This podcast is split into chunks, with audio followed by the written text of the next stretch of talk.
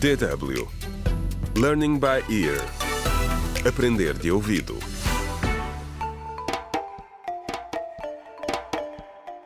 Contra o crime.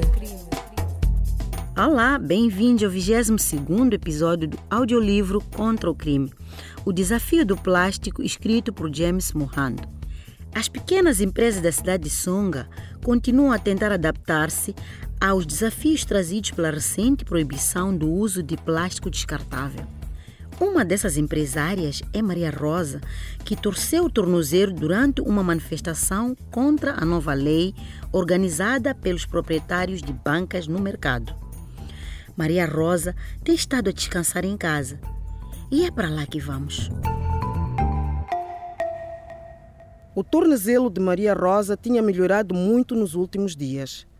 Ela já não conseguia estar sentada e parada. Estava ansiosa por voltar à sua pequena loja no mercado de Songa e reabrir o negócio.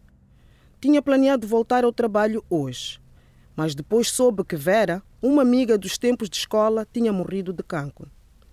Por que, que a sua amiga de tantos anos lhe tinha escondido a doença? O que mais assustou Maria Rosa foi o fato de a amiga não ter resistido ao cancro. Seria verdade o que se estava a dizer? Que o plástico causa cancro? Camilo estava sentado no sofá, de comando na mão, a ver televisão. Uá! Levanta esse teu rabo preguiçoso. Traz-me um pouco de água quente. Preciso te massajar a perna antes de ir para o funeral. Camilo sorriu. claro, mãe. E deitou água que tinha enchido naquela manhã para um balde de plástico. A sério? Sério que estás a usar esse recipiente de plástico? Queres que eu mora também? Hã? Queres que eu mora como a fera?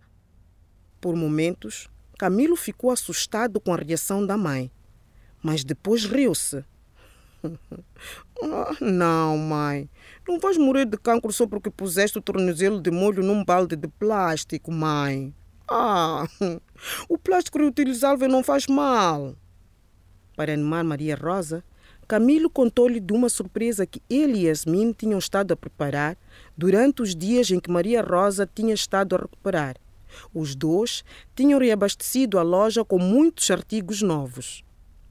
Era óbvio que, agora que a proibição do plástico descartável estava a ser aplicada, as pessoas iriam precisar de alternativas, como sacos de tecidos e recipientes reutilizáveis.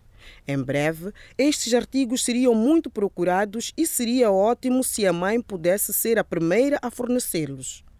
Yasmin e Camilo tinham utilizado as suas poupanças para comprar sacos e alguns recipientes reutilizáveis. Os recipientes podiam ser comprados ou emprestados em troca de um pequeno depósito que os clientes receberiam de volta quando os devolvessem. Maria Rosa não estava convencida de que os seus clientes iriam aderir à ideia, mas estava orgulhosa e comovida. Oh, não deviam ter feito isso. O meu trabalho é cuidar de vocês, não o contrário. Contra o crime.